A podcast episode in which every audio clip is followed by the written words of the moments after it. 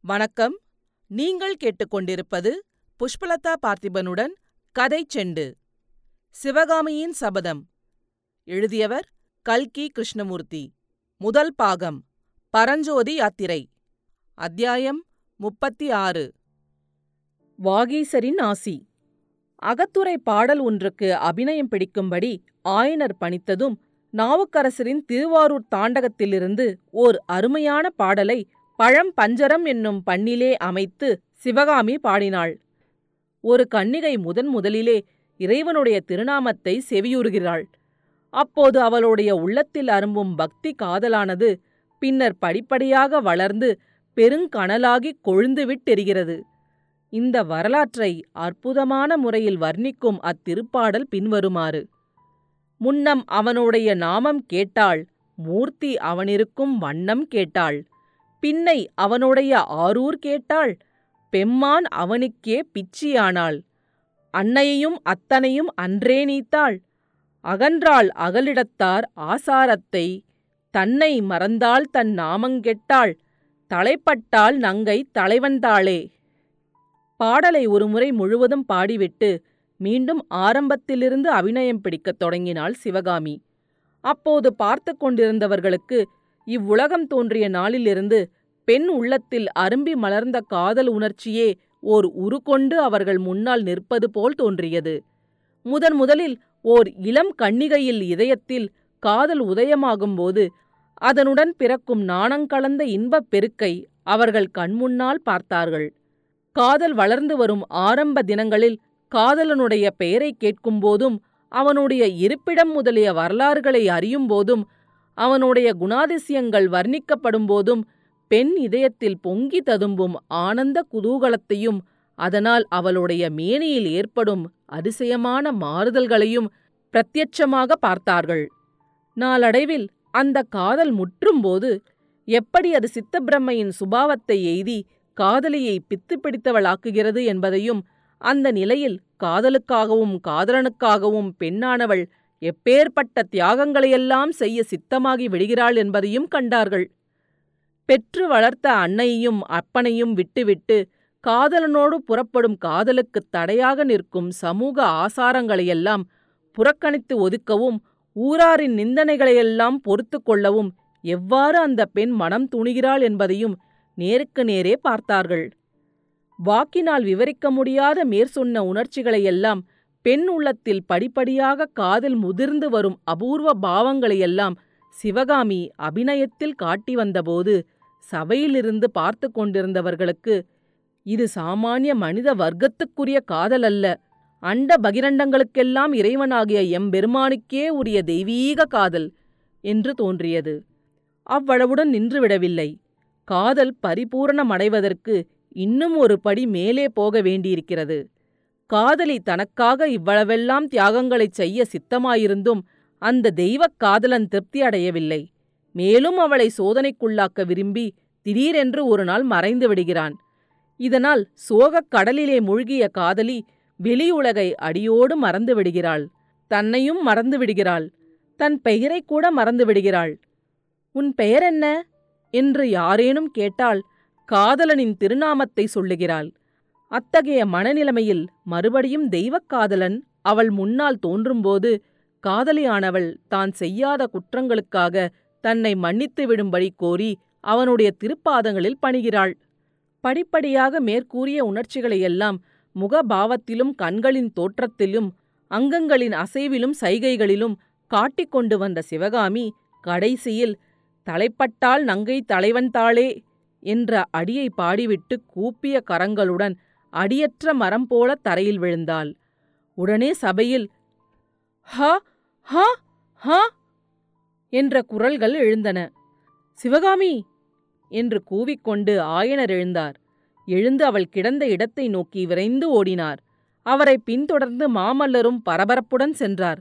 ஆயனர் சிவகாமி கிடந்த இடத்துக்கு அருகில் தரையில் உட்கார்ந்தார். அவருடைய அங்கங்களெல்லாம் பதறின. அதை பார்த்த மாமல்லர் தரையில் உதிர்ந்து கிடக்கும் மென்மையான மலர்களை அடியார் ஒருவர் இறைவனுடைய அர்ச்சனைக்காக பொறுக்கும் பாவனையுடனே சிவகாமியை தமது இரு கரங்களாலும் மிருதுவாக எடுத்து ஆயனரின் மடியின் மீது இருத்தினார். அதற்குள்ளாக அங்கிருந்தவர்களில் பலர் எழுந்து ஓடி வந்து அம்மூவரையும் சுற்றிக் கொண்டார்கள். சிலர் தண்ணீர் தண்ணீர் என்றார்கள். சிலர் விசிறி விசிறி என்றார்கள். வழியை விடுங்கள் என்று ஒரு குரல் கேட்டது. நாவுக்கரசர் பெருமான் தமது ஆசனத்திலிருந்து எழுந்து சிவகாமியின் அருகில் வந்தார். ஆயனரின் மடியில் தலை வைத்து உணர்வின்றி படுத்திருந்த சிவகாமியின் முகத்தை அவர் கருணை ததும்பும் கண்களினால் பார்த்தார். தமது திருக்கரத்தில் கொண்டு வந்திருந்த திருநீற்றை அவளுடைய நெற்றியில் இட்டார். சற்று நேரம் அந்த மண்டபத்தில் ஊசி விழும் சத்தம் கேட்கும்படியான மௌனம் குடிகொண்டிருந்தது. காலை நேரத்தில் கருங்குவளையின் இதழ் விரிவது போல சிவகாமியின் கண்ணிமைகள் மெதுவாக திறந்தன. திறந்த கண்கள் நாவுக்கரசரின் திருமுகத்தை முதலில் தரிசித்தன. தந்தையின் மடியில் படுத்தபடியே சிவகாமி இரு கரங்களை கூப்பி அம்மகா புருஷரை கும்பிட்டாள்.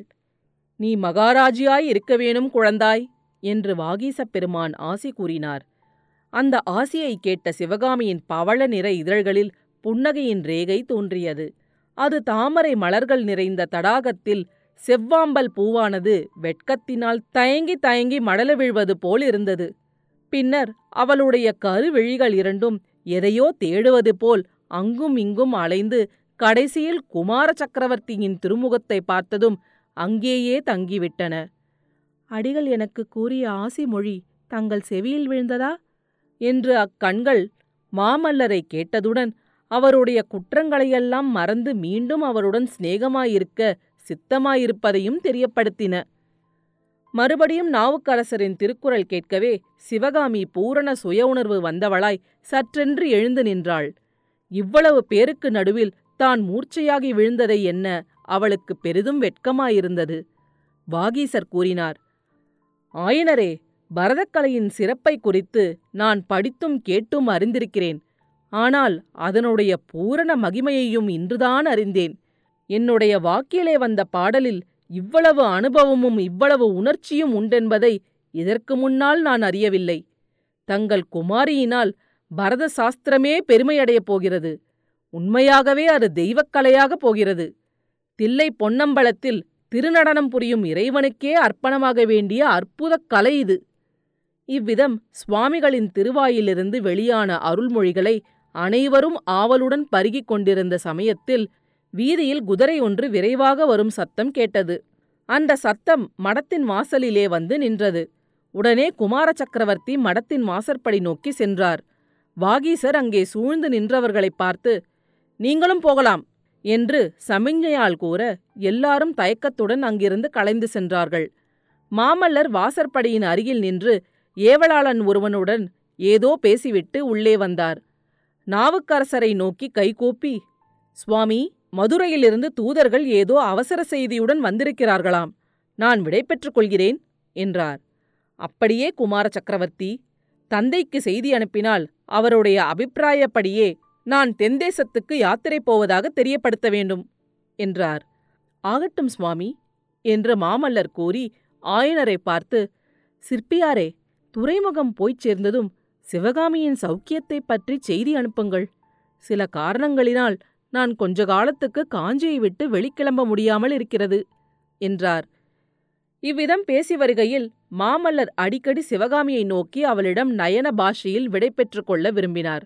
ஆனால் சிவகாமியோ ஆயனரின் பின்னால் குனிந்த தலை நிமிராமல் நின்று கொண்டிருந்தாள். எனவே சிவகாமியிடம் சொல்லிக் கொள்ளாமலே மாமல்லர் புறப்பட வேண்டியதாயிற்று. போகும்போது நாவுக்கரசர் பெருமான் அங்கிருப்பதைக் கூட அவர் மறந்து தட் தட் என்று அடிவைத்து நடந்து சென்றதானது ஆத்திரங்கொண்ட அவருடைய மனநிலையை நன்கு பிரதிபலித்தது. சற்று நேரத்துக்கெல்லாம் வாசலில் குதிரைகளின் காலடி சத்தமும் ரதத்தின் சக்கரங்கள் கடகடவென்று உருண்டோடும் சத்தமும் கேட்டன. சிவகாமிக்கு அப்போதுதான் தன் உயிரானது தன்னிடம் சொல்லிக் கொள்ளாமல் வெளியில் சென்று ரதத்தின் மேல் ஏறிக்கொண்டு செல்வது போல் தோன்றியது.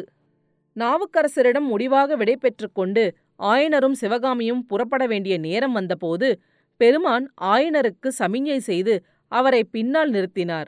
முன்னால் சென்ற சிவகாமியின் காதில் விழாதபடி மெல்லிய குரலில் பின்வருமாறு கூறினார் ஆயனரே உமது புதல்விக்கு கிடைத்திருக்கும் கலை அற்புதக் கலை தெய்வீகக் கலை. அதனாலேயே அவளை குறித்து என் மனதில் கவலை உண்டாகிறது.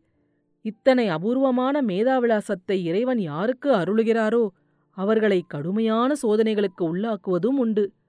உமக்குத்தான் தெரியுமே இந்த எளியேனை ஆட்கொள்வதற்கு முன்னால் இறைவன் எத்தனை எத்தனை சோதனைகளையெல்லாம் ஆளாக்கினார்.